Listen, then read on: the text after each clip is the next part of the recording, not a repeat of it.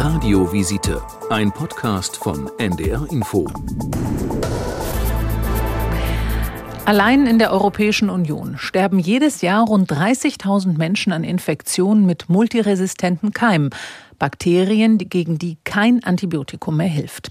Zwar sind weltweit einige neue Antibiotika gerade in der Entwicklung, aber die ist langwierig und ob ein Wirkstoff es am Ende auch bis zur Zulassung schafft, das ist offen. Daher rückt seit geraumer Zeit ein Therapieansatz wieder in den Fokus, den es schon seit rund 100 Jahren gibt, der aber zumindest in den westlichen Staaten in Vergessenheit geraten war.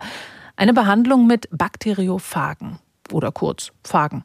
Ulrike Heimes und Ulrike Heckmann berichten, wie das funktioniert.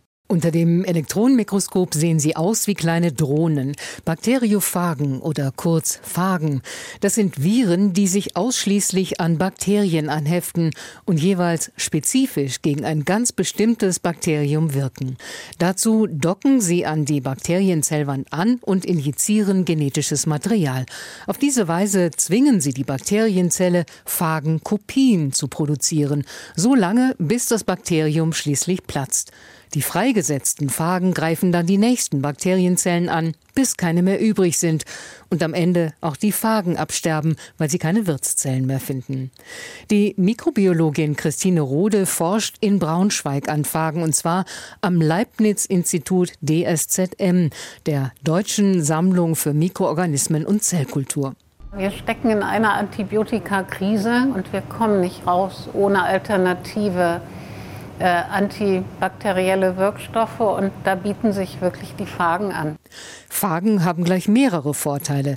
Während Antibiotika ein breites Wirkspektrum haben und daher ungewollt auch nützliche Bakterien töten können, im Darm zum Beispiel, kann man einen Problemkeim mit Phagen ganz gezielt ausschalten. Phagen kommen außerdem fast überall in der Umwelt vor und sie sind quasi immun gegen Resistenzen, denn wenn ein Bakterium mutiert, kann sich der Phage mitentwickeln und weiter effektiv bleiben. Doch in der EU, auch in Deutschland, dürfen sie nur in Ausnahmefällen und nur an wenigen Orten genutzt werden, darunter an der Medizinischen Hochschule in Hannover. Professor Christian Kühn leitet dort das Nationale Phagenzentrum. Also wir haben mittlerweile hier in Hannover an der MHH 35 Patienten mit multiresistenten Erregern behandelt. Von diesen 35 Patienten konnten wir insgesamt 31 austherapieren. Das heißt wirklich 90 Prozent der Patienten, für die wir eigentlich theoretisch kein Medikament mehr in Reserve hatten, konnten wir damit heilen. Ansgar Behrens ist einer davon. Nach einer Bein-OP vor fünf Jahren hatte sich die Wunde mit einem multiresistenten Keim entzündet. Deswegen musste man dann irgendwie gucken, dass man die Wunden zubekommt und den Keim rausbekommt, damit die Wunde richtig verheilen kann. Also es wurde auf jeden Fall nicht besser und jede Woche wurde ungefähr mindestens einmal operiert und ansonsten hieß es halt dann abwarten. Weil nichts anderes mehr half, durfte das MHH-Team die multiresistenten Erreger in seiner Beinwunde mit Phagen behandeln. Gefunden haben sie sie in der Deutschen Sammlung von Mikroorganismen und Zellkulturen. Da haben wir sechs unterschiedliche Phagen getestet. Äh, da haben wir gefunden, dass vier davon äh, tatsächlich sehr gute Aktivität haben und wir haben sicherheitshalber zwei davon genommen. Der Mediziner Evgeny Rubalski unterstützt seine Kollegen im Phagenteam der MHH mit seiner russischen Expertise. Denn in Russland und in anderen Ostblockstaaten wurden Phagen über die Jahrzehnte weiter genutzt. Westliche Staaten hingegen waren von ihnen abgerückt. Zum einen, weil seit den 40er Jahren immer mehr Antibiotika auf den Markt kamen, zum anderen, weil sich Skepsis an der Wirksamkeit von Phagen breit machte. Ideologische Abgrenzungstendenzen zu Zeiten des Kalten Krieges kamen dann doch hinzu. Erst seit Antibiotikaresistenzen zum immer größeren Problem werden, rücken Phagen wieder in den Fokus der Medizin, und zwar weltweit.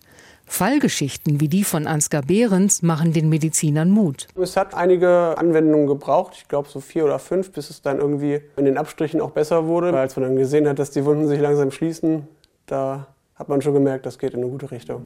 Fünf Jahre liegt seine Bein-OP zurück. Heute kann Ansgar Behrens wieder problemlos laufen. Professor Christian Kühn würde gern viel mehr Patienten, bei denen multiresistente Erreger Probleme machen, mit Phagen behandeln. Sein Team bekomme auch viele Anfragen, sagt er, aber 90 Prozent müsse er absagen. Ein großes Problem, das der Zulassung der Phagentherapie über Ausnahmeregelungen hinaus im Weg steht, ist, dass aussagekräftige Studien, die die Wirksamkeit und Unbedenklichkeit nachweisen, fehlen. Phagentherapie gilt als nahezu nebenwirkungsfrei, doch bislang stützt sich die Expertise vor allem auf Fallbeschreibungen und Erfahrungen. Wie der Leiter des Nationalen Phagenzentrums an der MHH, Christian Kühn, hofft auch die Mikrobiologin Christine Rode vom Leibniz-Institut DSZM in Braunschweig, dass sich das bald ändert. Wir müssen einmal eine gute klinische Studie auf den Weg bringen, die zeigt, dass Phagen sicher und auch effizient sind. Damit Phagen dann schneller in die Zulassung kommen und wesentlich mehr Menschen helfen können. Radiovisite, ein Podcast von NDR Info.